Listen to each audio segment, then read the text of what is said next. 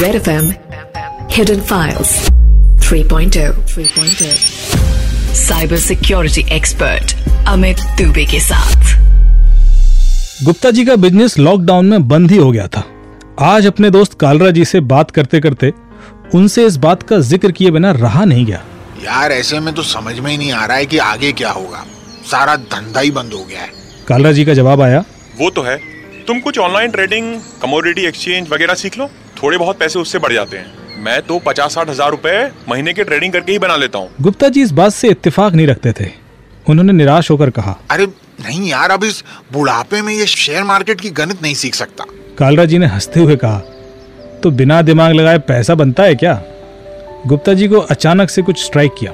वो शुक्ला जी बोल रहे थे कि बिटकॉइन आया है उसमें पैसे लगा दो। क्या है ये बिटकॉइन? मुझे ज़्यादा तो नहीं पता पर आजकल बड़ा हल्ला है। लोग तो लगा रहे हैं पैसा। अरे वो शुक्ला जी ने तो काफ़ी पैसे बना लिए। कह रहे थे ये तो आगे बढ़ेगा ही बढ़ेगा। कालरा जी ने पूछा पर क्यों बढ़ेगा? ऐसा क्या खास है इसमें? गुप्ता जी ने कहा वो ग्लोबल करेंसी और इलीगल मार्केट में बहुत यूज़ होती है। इलीगल मार्केट तो दुनिया में हमेशा बढ़ेगा ही तो ये करेंसी भी बढ़ेगी। कालरा जी ने सलाह दी। देख लो भाई ये इलीगल मार्केट की ग्रोथ में ना डिपेंड मत कर जाना। ये बहुत रिस्की होता है। लेकिन गुप्ता जी के अंदर कॉन्फिडेंस आ गया था।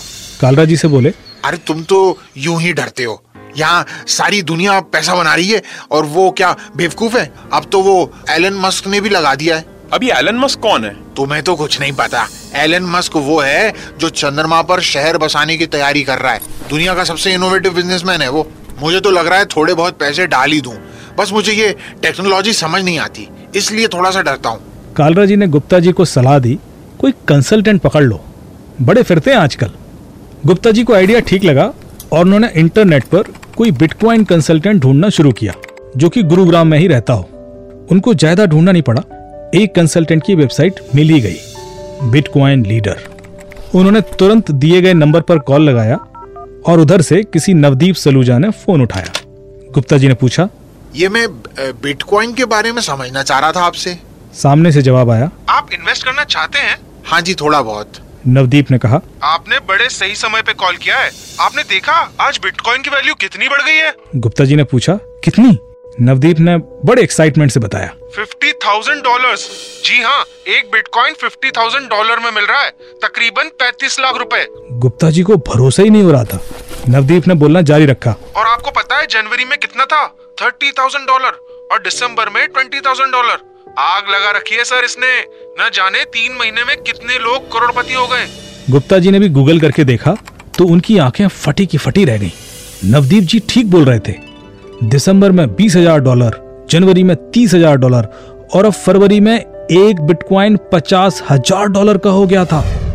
मतलब तीन महीने में ढाई गुना। इस बीच नवदीप ने टॉपिक पर वापस आते हुए कहा हाँ जी सर। कितने पैसे डालना चाहेंगे? हमारा एग्रीमेंट सीधे बाइनेंस से है, जो कि दुनिया का सबसे बड़ा क्रिप्टो करेंसी एक्सचेंज है। आप बेझिझक होके इन्वेस्ट कर दीजिए। आपको अपने पैसे जब भी वापस चाहिए हो तो सिर्फ़ दो घंटे के नोटिस में करंट बिटकॉइन रेट पर आपको पूरे पैसे ट्रांसफ़र हो जाएँगे। गुप्ता जी को नवदीप जी की बातों में इंटरेस्ट तो आ रहा था, पर वो अभी भी डर रहे थे। उन्होंने सोचते हुए पूछा एक्चुअली मुझे ना पूरा प्रोसेस समझना है। मैं अपने बिटकॉइन कहाँ रखूँगा और कैसे देख सकता हूँ कि मेरे पास कौन सा बिटकॉइन है? इस पर नवदीप जी ने हँसते हुए कहा। अरे सर कोई बात नहीं। मैं आपके घर आके समझा देता हूँ। ये बड़ा सेफ़ है। हम आपके फ़ोन में एक मोबाइल ऐप इंस्टॉल कर देंगे जो कि आपका वॉलेट होगा। बिटकॉइन उसी में होंगे। आप कभी भी वॉलेट खुलकर देख सकते हैं कि आपके पास कितने बिटकॉइन है और उनकी कितनी वैल्यू है। ये पूरा ट्रांसपेरेंट सिस्टम है। पूरी दुनिया ऐसी ही करती है सर अच्छा और बिटकॉइन खरीदने के लिए मुझे पैसा किसके अकाउंट में ट्रांसफ़र करना होगा? सर पैसा आप हमारे अकाउंट में नहीं डालेंगे। आप सीधे एक्सचेंज में ही डालेंगे और आपको तुरंत बिटकॉइन असाइन कर दिया जाएगा। आपको सिर्फ़ हमारी फ़ीस देनी होगी जो कि दस हज़ार रूपए है। वॉलेट आपका बिटकॉइन आपका। हमारा उस पर कोई कंट्रोल नहीं। गुप्ता जी ने कन्विंस होकर बोला। ठीक है तो आप कब घर आ सकते हैं? आप आ जाइए और मेरे फ़ोन में ये सेटअप कर दीजिए। शाम को नवदीप गुप्ता जी के घर पहुँच गए थे। उन्होंने गुप्ता जी के फ़ोन में एक एप्लीकेशन इंस्टॉल की और उसमें उनके बैंक के कार्ड के डिटेल भरने को कहा। गुप्ता जी ने अपने अकाउंट से पाँच लाख रुपए उस वॉलेट के थ्रू एक्सचेंज में ट्रांसफ़र कर दिए और तुरंत ही उन्हें अपने वॉलेट में कुछ बिटकॉइंस सतोशी के फॉर्म में दिखने लगे। सतोशी बिटकॉइन की स्मॉलर यूनिट होती है। नवदीप जी चले गए और गुप्ता जी को सब कुछ सिखा गए। कि कैसे ऐप के थ्रू बिटकॉइन खरीदने हैं। बिटकॉइन लगभग डेली ही बढ़ रहा था। गुप्ता जी बार बार ऐप में चेक करते और अपने बढ़ते हुए पैसे देखकर खुश होते। धीरे धीरे करके उन्होंने अब करीब 20 लाख के बिटकॉइन खरीद लिए थे। 15 अप्रैल तक बिटकॉइन तिरसठ हज़ार डॉलर टच कर गया था। गुप्ता जी ने आज कालरा जी से फ़ोन पर कहा, यार, ये बिटकॉइन जो है ना, ये तो कमाल की चीज़ है। तुम भी कुछ पैसे डाल दो। सिर्फ़ एक महीने में चार लाख कमा चुका हूँ। सीधे सीधे बीस परसेंट का रिटर्न वाह, इसे कहते हैं कमाई। कालरा जी भी काफ़ी उत्सुक हो गए। उन्हें भी लगा कि ये सुनहरा मौका उनके हाथ से छूटा जा रहा है। और उन्होंने भी गुप्ता जी से नवदीप का नंबर लेकर अपने कुछ पैसे बिटकॉइन में इन्वेस्ट कर दिए। पर अब बिटकॉइन ने धोखा देना शुरू कर दिया। उसकी कीमत अचानक गिरने लगी। 20 अप्रैल को एक बिटकॉइन छप्पन हज़ार डॉलर का रह गया। गुप्ता जी ने कालरा जी से पूछा। यार ये तो उल्टी चाल चलने लगा। सोच रहा हूँ कुछ बिटकॉइन निकाल दूँ और प्रॉफिट बुक कर लूँ। कुछ समझ नहीं आ रहा यार क्या कहते हो? कालरा जी बोले मैं क्या कहूँ यार मैंने तो अभी कमाना भी शुरू नहीं किया था और मैं तो वैसे भी लॉस में हूँ। मैं बेच के क्या करूँगा? गुप्ता जी से ये बेचैनी बर्दाश्त नहीं हो रही थी। उन्होंने ऐप खोली और कुछ बिटकॉइन बेचने के लिए रिक्वेस्ट लगा दी। पर कुछ हुआ नहीं। उन्होंने एक बार फिर चेक किया। जैसे कि उन्हें नवदीप ने बताया था, वो बिल्कुल वैसा ही कर रहे थे, पर अपने बिटकॉइन बेच नहीं पा रहे थे। जब काफ़ी जद्दोजहद के बाद भी वो बिटकॉइन बेच नहीं पाए तो उन्होंने नवदीप को फ़ोन लगाया। पर आश्चर्य की बात थी कि नवदीप का फ़ोन लगातार बंद आ रहा था। उन्हें लगा कि शायद नवदीप बीमार हो गया होगा, इसलिए फ़ोन बंद है। पर जब तीन चार दिनों बाद भी फ़ोन बंद ही आया तो उन्होंने नवदीप की डिटेल्स उसकी वेबसाइट में ढूँढने शुरू किए। उन्होंने उसे ईमेल करके भी देखा, पर उससे कांटेक्ट हो नहीं पा रहा था। इधर बिटकॉइन की कीमत गिरते गिरते अड़तालीस हज़ार डॉलर रह गई थी। उनको डर था कि उनका पूरा पैसा डूब ना जाए। उन्होंने अपने एक दोस्त से हेल्प लेने की कोशिश की, जो कि एक आईटी कंपनी में मैनेजर था। उसने अपने लेवल पर उस वॉलेट के थ्रू बिटकॉइन बेचने की कोशिश की, पर वो भी कुछ कर नहीं पाया। अब गुप्ता जी को न जाने क्यों डर लगने लगा कि उनके पैसे फंस गए हैं। उन्होंने कालरा जी से सलाह ली और दोनों ने डिसाइड किया कि पुलिस कंप्लेंट कर देनी चाहिए, क्योंकि वो नवदीप तक नहीं पहुँच पा रहे थे। इन्वेस्टिगेशन के दौरान जब केस मेरे पास आया तो मैंने उस मोबाइल एप्लीकेशन को एनालाइज करने की इच्छा जताई। मुझे गुप्ता जी का फ़ोन दे दिया गया और थोड़ी देर के एनालिसिस के बाद ये बात साफ़ हो गई कि गुप्ता जी के अकाउंट में जो बिटकॉइन दिख रहे हैं वो दरअसल डमी बिटकॉइंस हैं। उनका पैसा तो ऑलरेडी कहीं बाहर जा चुका है। और ये एप्लीकेशन तो एक फर्जी ऐप है। ये कोई बिटकॉइन वॉलेट है ही नहीं। ये बिटकॉइन वॉलेट की सिमुलेट करती हुई डमी एप्लीकेशन है, जो लोगों को लूटने के लिए ही बनाई गई थी। मैंने उन्हें सच्चाई बताते हुए कहा, देखिए, ये जो भी शख्स था, पता नहीं नवदीप सलूजा उसका असली नाम भी है कि नहीं, उसने आपको धोखा दिया है। वो आपके पैसे लेके भाग गया है। कालरा जी और गुप्ता जी बुरी तरह शौक थे। पैसा बढ़ना तो दूर उनकी खुद की मेहनत की कमाई उनके सामने डूब गई थी।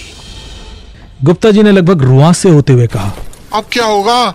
मैंने उन्हें तसल्ली देते हुए कहा देखिए दो बातें हमारे फेवर में जाती हैं जिससे हम उस तक पहुँचने की कोशिश कर सकते हैं। एक तो ये शख्स इसी शहर में है क्योंकि वो आपसे घर आके मिला। और दूसरा, उसकी वेबसाइट। ज़ाहिर सी बात है कि उसकी वेबसाइट फर्जी है और उस पर दिए गए डिटेल्स भी झूठे ही होंगे। लेकिन हम वेबसाइट एडमिन के आईपी एड्रेस पता कर उन तक पहुँचने की कोशिश कर सकते हैं। यह काम किसी एक शख्स का तो होगा नहीं। ये पूरा गैंग है। किसी ने वेबसाइट बनाई होगी, किसी ने ऐप और कोई सीधे लोगों का भरोसा जीतकर उनसे पैसे डलवा रहा है। नवदीप का फ़ोन बंद था और हमने उस नंबर का कॉल डेटा रिकॉर्ड निकलवाया।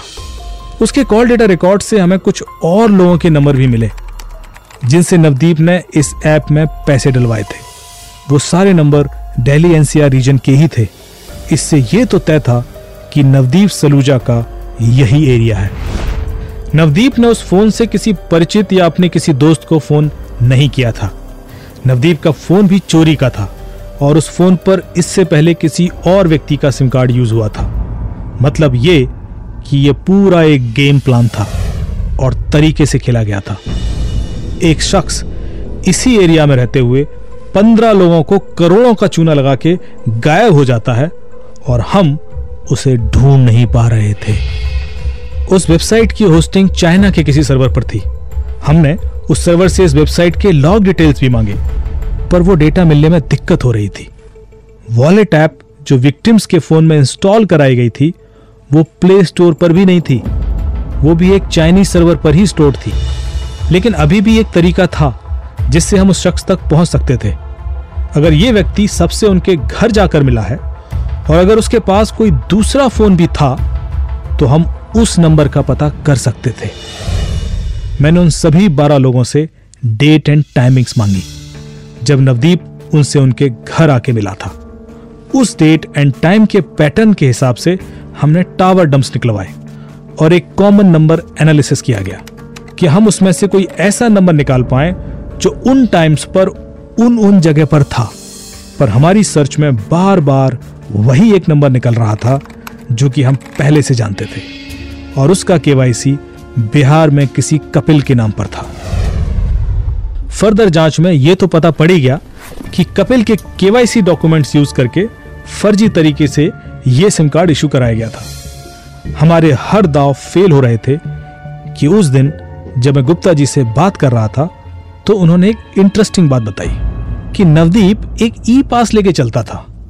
उस दिन जब वो मेरे घर आया तो वो प्रिंटेड ई पास उसने टेबल पर रखा था। ये बड़े काम की इंफॉर्मेशन थी। उम्मीद ये करते हुए कि नवदीप ने अपना ई पास शायद अपने सही डॉक्यूमेंट्स के आधार पर बनवाया हो।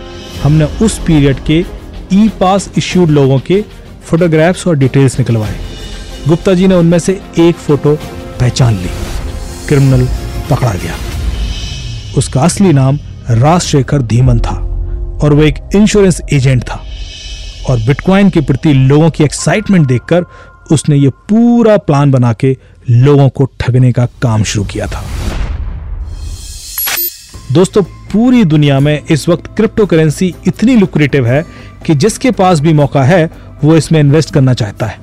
आप क्रिप्टो करेंसी में इन्वेस्ट करते वक्त क्या क्या प्रिकॉशंस ले सकते हैं, ये बताने के लिए हमारे साथ हैं आज के एक्सपर्ट यासीन किचलू जी, जो कि एसएसपी सिक्योरिटी हैं जेएन के सिविल सेक्रेटेरिएट में।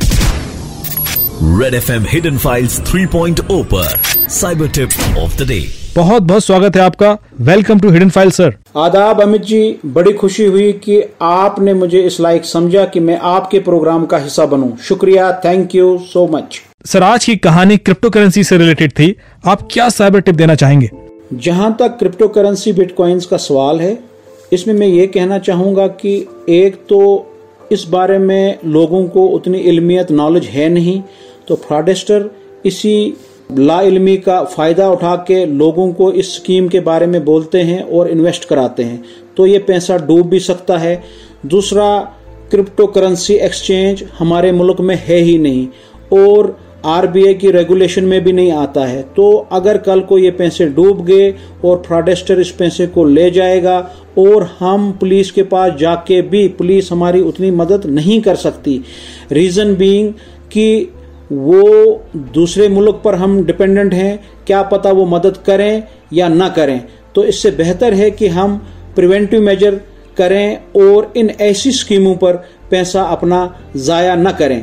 और सेकंड में ये कहना चाहूँगा कि ऐसी ही और भी स्कीमें आई हैं, जिनकी वजह से लोगों को बड़ा नुकसान उठाना पड़ा।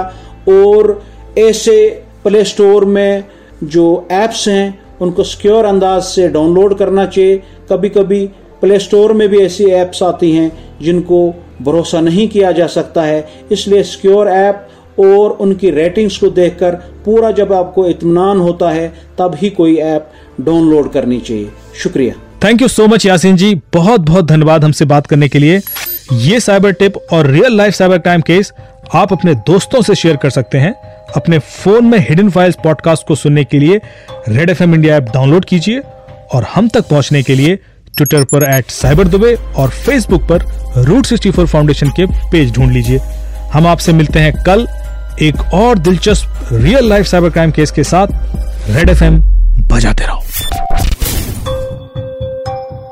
Red FM Hidden Files 3.0 3.0 cyber security expert Amit Dubey के साथ